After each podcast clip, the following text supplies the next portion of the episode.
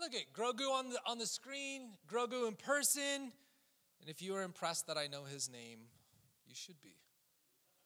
He is actually not Baby Yoda, he is Grogu. Yeah. So we're in our series, This is the Way, where we are establishing foundation and direction as a church. So we started um, three weeks ago. I started by stating what our mission is empowering people, fulfilling destiny, and leaving legacy. Are we going to be okay? I think he eventually goes to sleep. We'll just we'll let it do his thing for now. So this is the direction that we are going. Okay, this is how we are going to fulfill the great commission, right? Go therefore and disciple nations, baptizing them in the Father, the Son, and the Holy Spirit. Okay? That's the Great Commission. And so our mission is how we are going to fulfill that. And then Renee, a couple weeks ago, she started uh, teaching on what our values are. She taught on four of our values a standard of excellence, a posture of serving, a focus on Jesus, and a culture of honor. And now, for the next couple weeks, and we're going to take a pause in the next week, I'll talk about that a little bit later. Um, I'm going to talk on the last four values that we have a heart for generations, a commitment to authenticity, a lifestyle of generosity, and a resolve for diversity. Now, it's important, and you may, be, you may, you may or may not, but maybe some of you are asking why. Why are we going through values of our church and the mission and things like that? It's important that we teach on mission so that we all know where we're going as a church and who we are. What is our church identity? It's important that we teach on our values because values guide our decisions. Values help us create culture for our church. Okay, culture is what we do and who we are when we're not really thinking about it. You may not realize this, but every organization, every every group, every unit has a culture. Whether it's your church, whether it's in the marketplace of a specific store, whether it's your neighborhood, your school, whether it's your home, you have a culture. Okay, and some sometimes culture is good, and sometimes culture is bad. And culture is, you know, most of the time can be identified by just the well, this is just what we do here, right? That's that's the culture. Okay. So, for example, when there's conflict, the resol- and there's going to be conflict because wherever there's people, there's going to be conflict. So, when there is conflict, the resolution to the conflict is guided by our values. So, conflict resolution will be handled with honor towards everyone, for everyone involved, and with authenticity, not with masks. And we want real, we want authentic relationships. So, that's how conflict is going to be handled. When we are creating or we are remodeling or we are launching a new ministry, we're not going to do it on the cheap, as cheap as possible, because we have a standard of excellence. When we serve, when we give, we won't come in at just enough. Well, that's good enough. Because we have a lifestyle of generosity and we have a posture of serving in all situations. So when these things are done, and they start happening without us actually thinking about it without us thinking okay i need to i need to have a lifestyle of generosity. I need to make sure i honor. I, need to make sure that, that we're but we have a resolve for diversity. When these things start happening without us consciously thinking about it we will have established our church culture and the culture of an organization is the hardest thing to create it's the hardest thing to shift and to shape but this is the way it will take consistent effort. It's going to take communication. So, this will not be the last time that you hear of these things. It's also going to take leadership and accountability.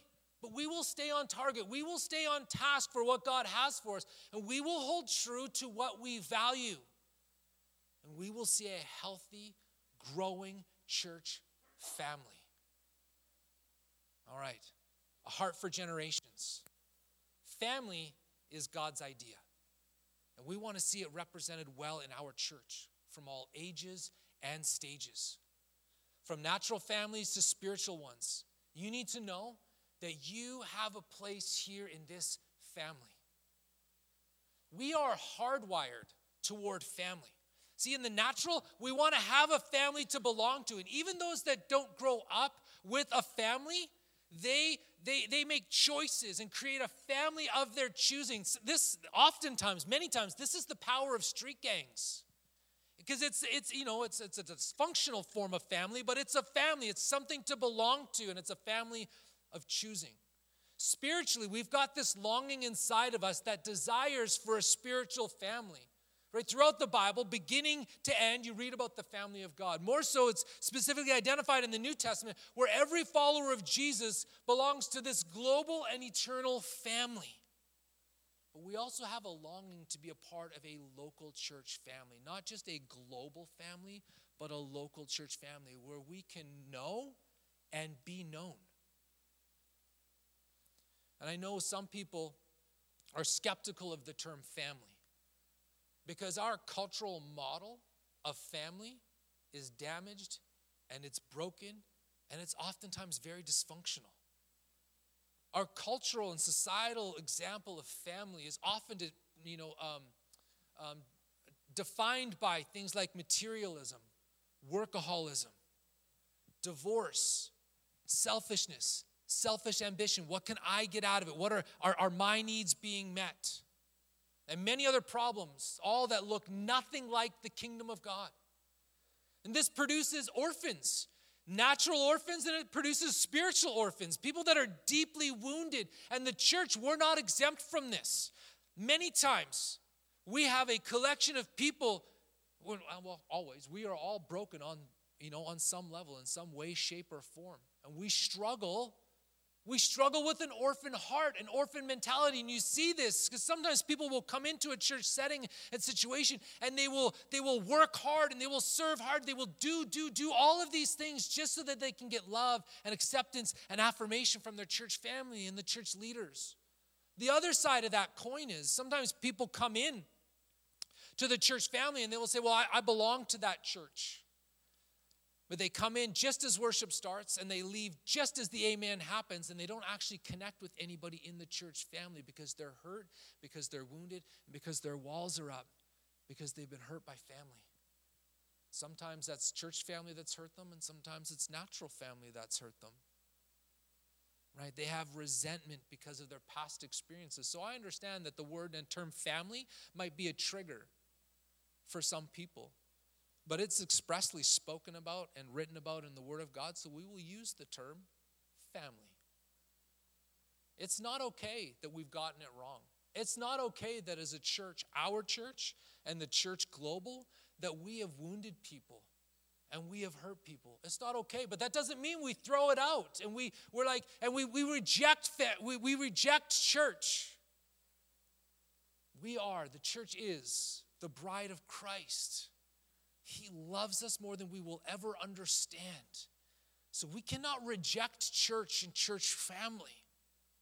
We have to continue to learn, to correct the error of our ways, to repent, to apologize, and to bring reconciliation, and to continue to work at creating a spiritual family, a healthy spiritual family, and to bring support to natural families. So, what does a heart for generations look like in our church? It looks like an importance placed on children. I told you this was going to come back again. Not just having childcare ministry, right? We're, not just about having childcare so that the adults can, can participate in the ministry and can participate, you know, in, in worship and the kids are just being taken care of but it's about having ministry for and to our children because there's no junior Holy Spirit. The same Holy Spirit that lives in me and lives in you lives in our children, right? And so we need to empower them to walk in a spirit filled life. Our children are being taught how to hear the voice of Jesus and speak out what they hear. That's what's happening right now where your children are. They're being taught to lay hands on the sick, to believe for miracles, to see salvations. Kaylee, our kids pastor, is raising up and training powerful children in the ways of Jesus. Mark chapter 10, verses 13 through 16 says, And they were bringing children to him so that he could touch them. But the disciples rebuked them. But when Jesus saw this, he was indignant and said to them, Allow the children to come to me. Do not forbid them, for the kingdom of God belongs to such as these. Truly I say to you, whoever does not receive the kingdom of God like a child will not enter it at all. And he took them in his arms and he began blessing them and laying his hands on them. We have a lot to learn from children and their simple faith. As we get older, we just complicate things and we muddy the waters. But if you watch children, it's simple. Kingdom of God isn't complicated, it's very simple.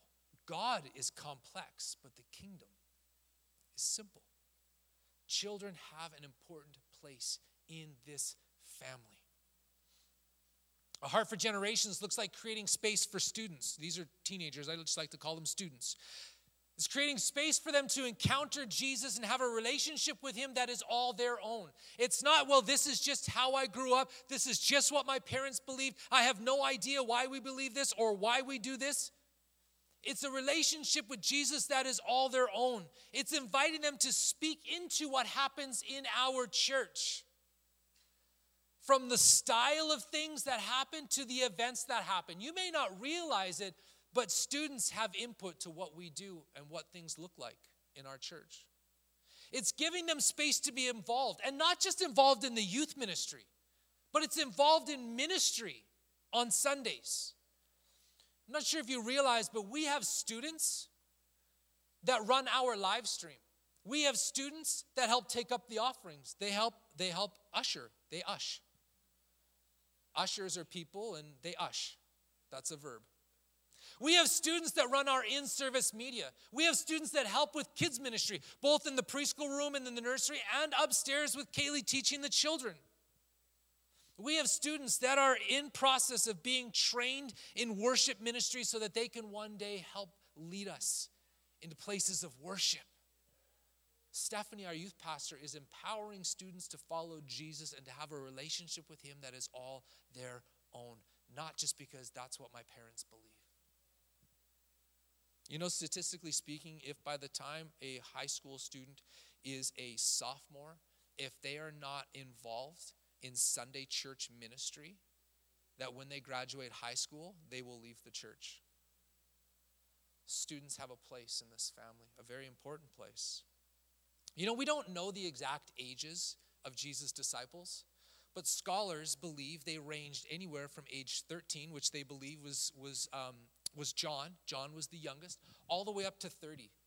Jesus picked teenagers to invest in and released them to be the leaders of his church. So, if John was 13 when he was picked, John was 16 when Jesus died, and he was 16 when he became an apostle. Just let that sit for a minute. They are not future leaders. They are leaders. A heart for generations looks like having a wide range of ages on our leadership teams. Our, our church elder board has, has a, a range, an age range from in the 30s to in the 60s. We have, we have empty nesters, we have uh, retired people, we have parents of young children. That just happens to be the same person, which is okay. Shout out to Jim and Vicky, right? We also have parents of students, and young adults on our church board leadership team.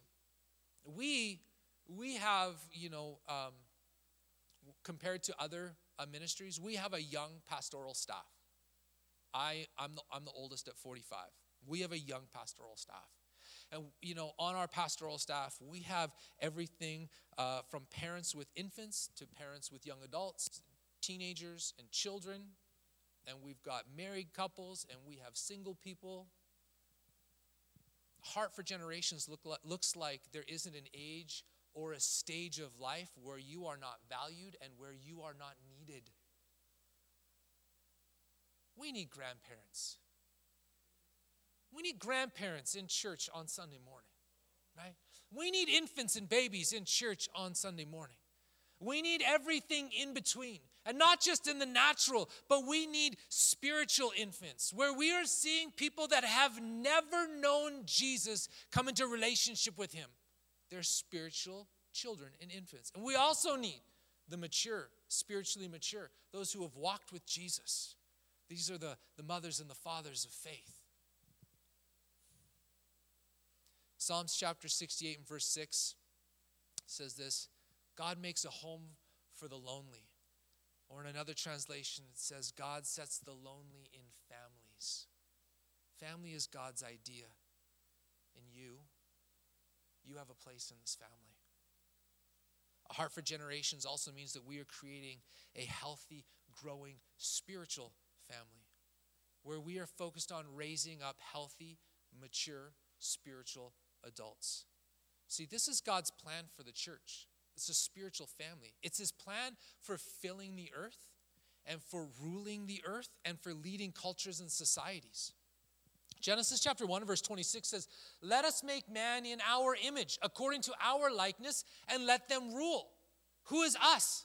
Father, Son, and Holy Spirit. This is a family. And that's the image that we're made in. We are made and created to be in the image of family to establish his rule on the earth. His kingdom come through families. We have been given the mandate to redeem family by discipling nations and teaching them the ways of Jesus. This is the Great Commission. Matthew chapter 28, verses 18 through 20.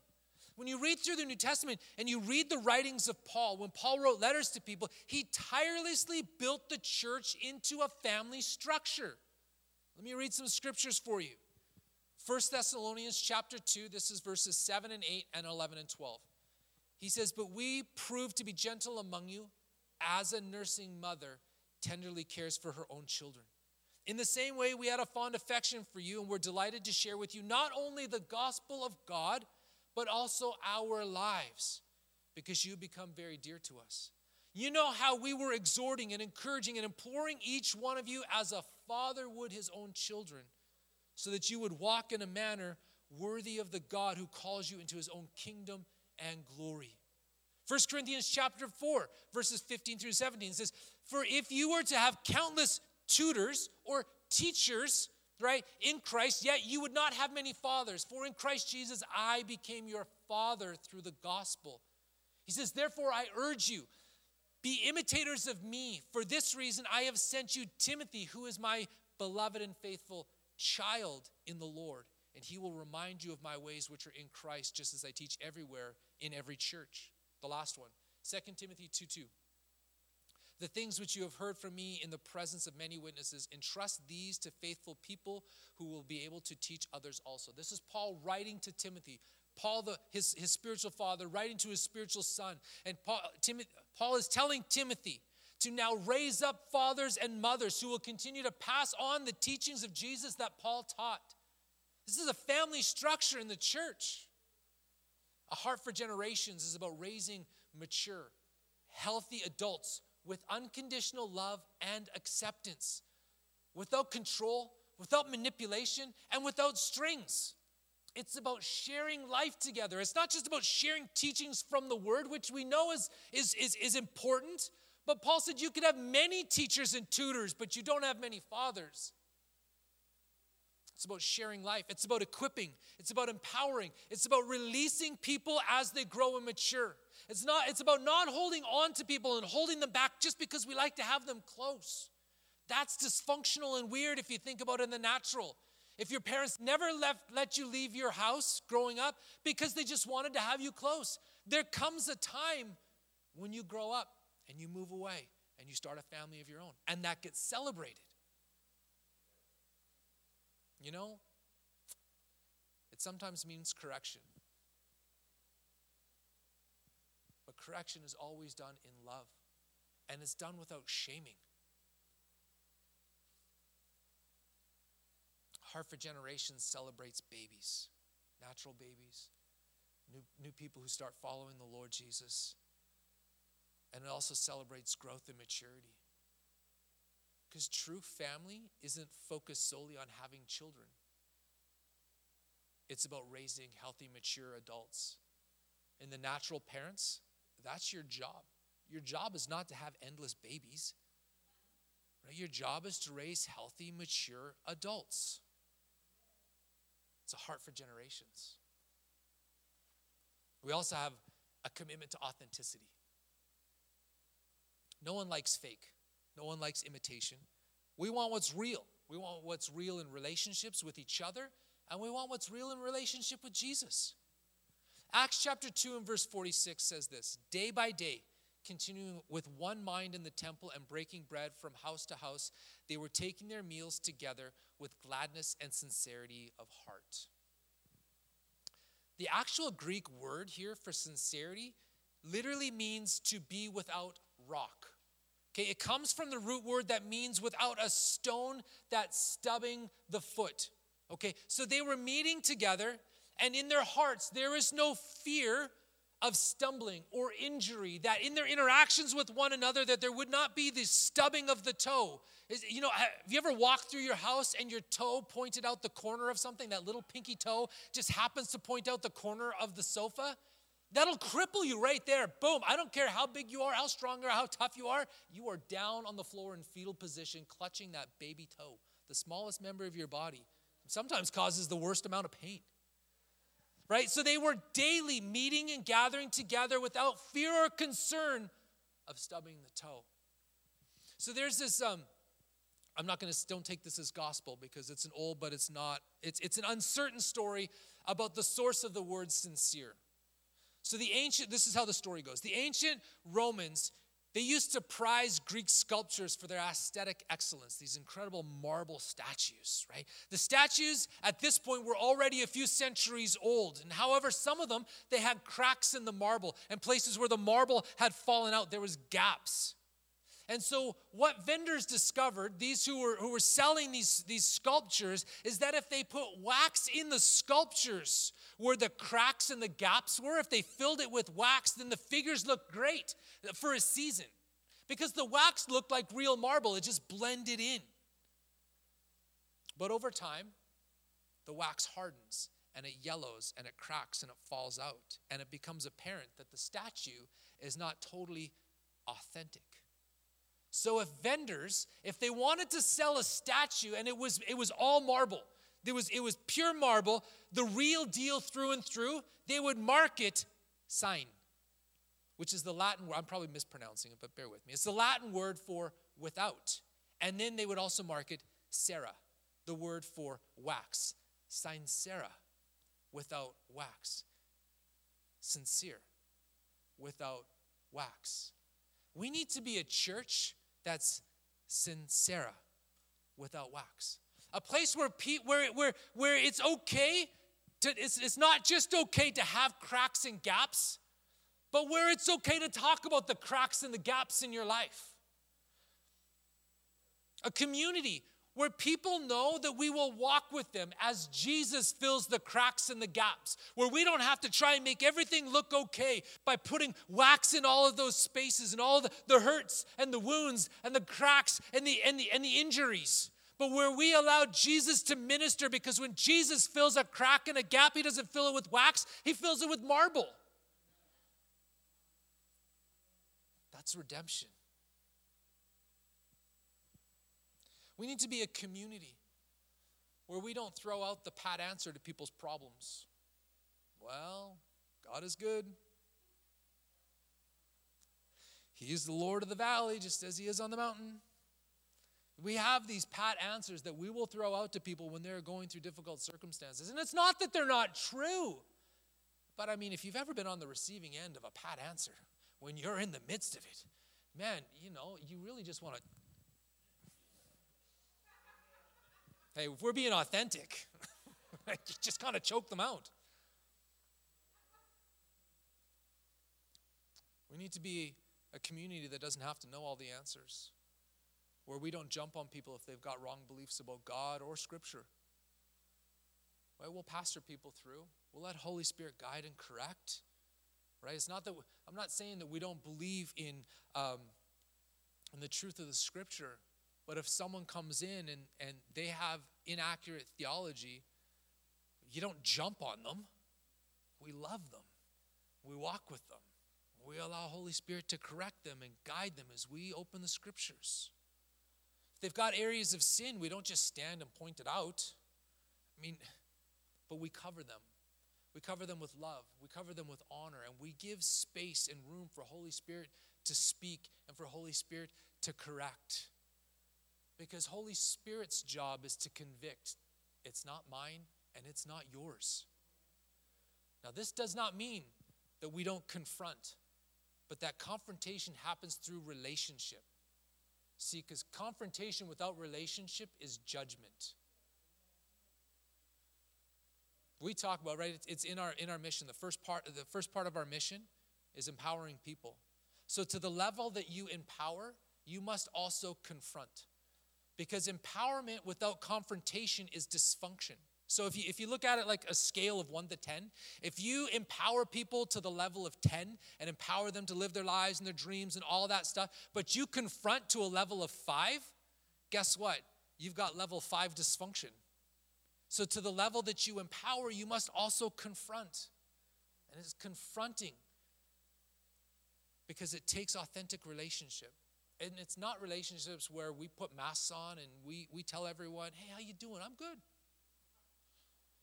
When underneath the mask, we are broken and we are cracked and we are hurting and we are wounded and we are suffering. The early church of Acts shared their lives with each other with sincerity. They dropped the masks. They were real. They were vulnerable. They were authentic. This is the only way we will experience family and have genuine relationships with one another. Paul wrote in Romans chapter 12 and verse 9 don't just pretend to love others, really love them. That's the New Living Translation. In the Passion, it says this Let the inner movement of your heart always be to love one another and never play the role of an actor wearing a mask.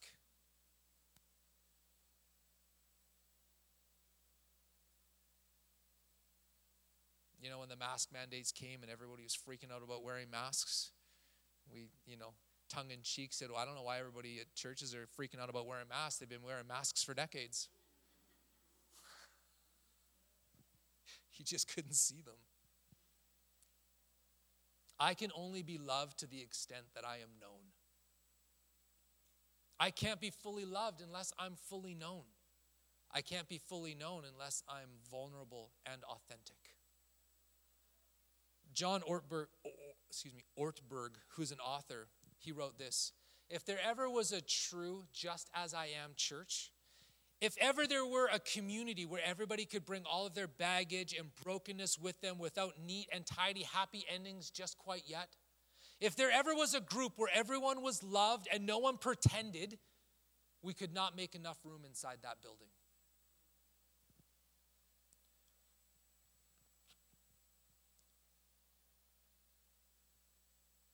The world can spot a fake follower of Jesus a mile away. You're not fooling anyone. When we put our masks on, we don't actually fool anyone except ourselves. We think we're really good at hiding it, but everybody sees through the mask. And we all just wonder why you won't be real. I know why we won't be real sometimes because it's an issue of trust, right? Sometimes I'll, I'll float a little bit of this part of my life out there just a little bit. I want to see if you uh, can I trust you? Can you handle that? What are you going to do with with this part of my life? I had a friend when we moved to Toronto. He wasn't a friend. We became and we still are very very good friends. I'd only been there maybe a couple months and he said to me he's like, "Hey, I want to take you out for breakfast." And when we went out for breakfast, he said, "I'm going to tell you my story, all the parts, all the all the messy parts, all of it." He says, I'm going to be vulnerable before you because I want to show you that I love you and that I trust you and I'm giving you power in my life because you will know all of my stuff.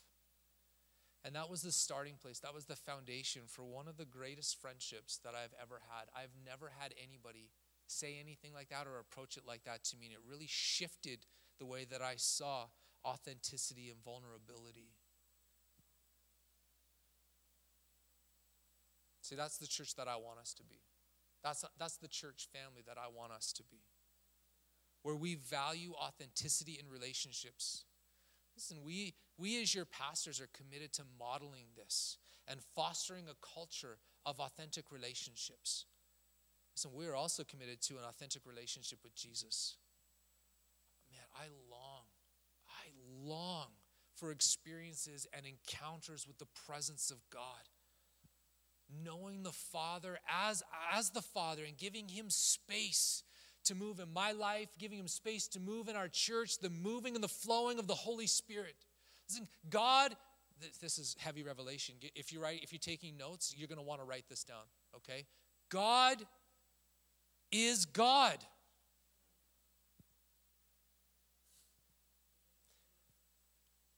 God is God. And I have no intention of telling him what he can and cannot do.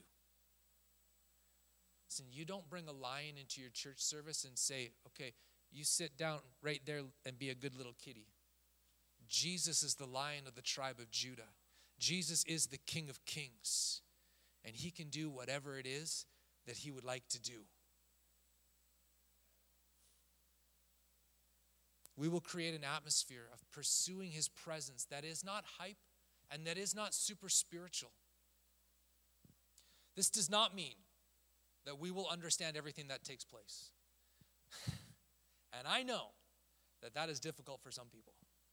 And if that's difficult for you, you have an issue with control. Because when you don't understand, you don't have control. And you don't like to feel like you're out of control.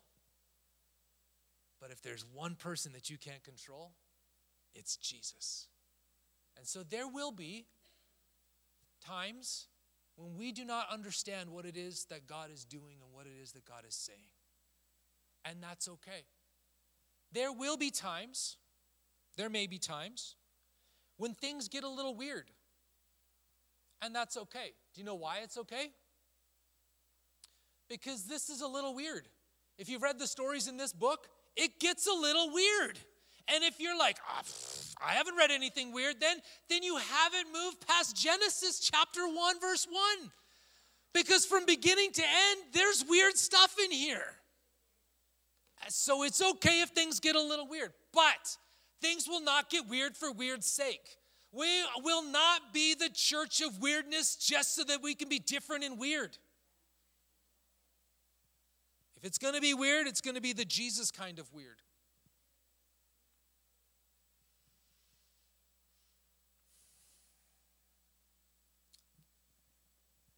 I'm not saying that there's not going to be emotional responses to what Holy Spirit is doing because when God shows up and he decides that he is going to pour his presence out on you. He is going to allow your physical body to encounter his, the felt, the manifest felt presence of, of him. Your body will react. Your emotions will, will react. But You are not three separate, you know, entities, so to speak, right? You are you are one but there's three parts body soul and spirit. So when god shows up and does something in your spirit or in your soul there is a very good possibility something will happen in your body. You may cry you may fall you may laugh you may like like and and here's the other thing. We're not going to put boxes and say okay that's how you move god in that that box right there. Not outside of that because i don't i don't know that. I actively pray and prayed even this morning in pre service prayer God, smash the boxes that we have built where we say, This is how you move and this is what it looks like. See, I'm not afraid to pastor this church through a move of God where we don't understand everything. We will pastor the church, we will pastor people. And there, there may be times when we have to pull someone aside and through authentic relationship and loving confrontation, we might just have to say, hey, you're getting a little extreme. You're drawing attention to yourself. It's now all it's now about you and it's no longer about Jesus. But we won't shut the whole thing down because of one thing. We will stay biblical. We will also stay passionate. And we will also hunger for more of Jesus, whatever it looks like, sounds like, feels like without ever quenching the Holy Spirit. We have a commitment to authenticity in relationships with each other and with Jesus. And sometimes, sometimes things are going to get a little messy. That's okay. Because together we will walk it out, and together we will clean it up, and together we will keep going.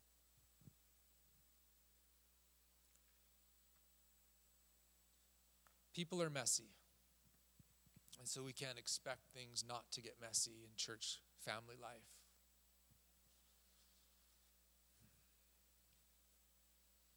Let's pray.